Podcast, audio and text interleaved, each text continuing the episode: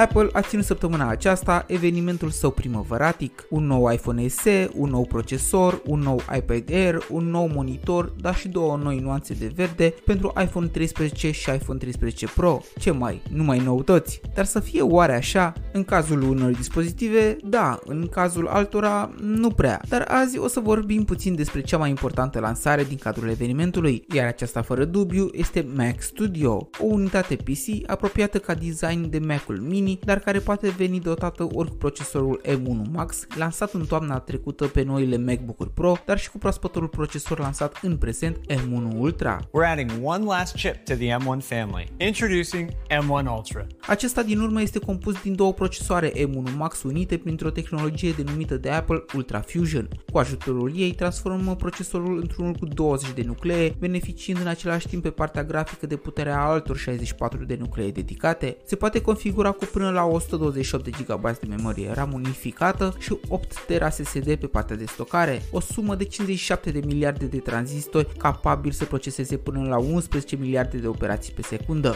o forță enormă de calcul într-o unitate foarte compactă din aluminiu, dotată cu un sistem de răcire format din două ventilatoare puternice, dar pe care producătorul le promite a nu fi foarte zgomotoase. Vine de asemenea dotată bine și pe partea de conectică, cu 6 porturi Thunderbolt, 2 porturi USB, un port de rețea, HDMI, slot SD card și loc de jack 3,5 mm.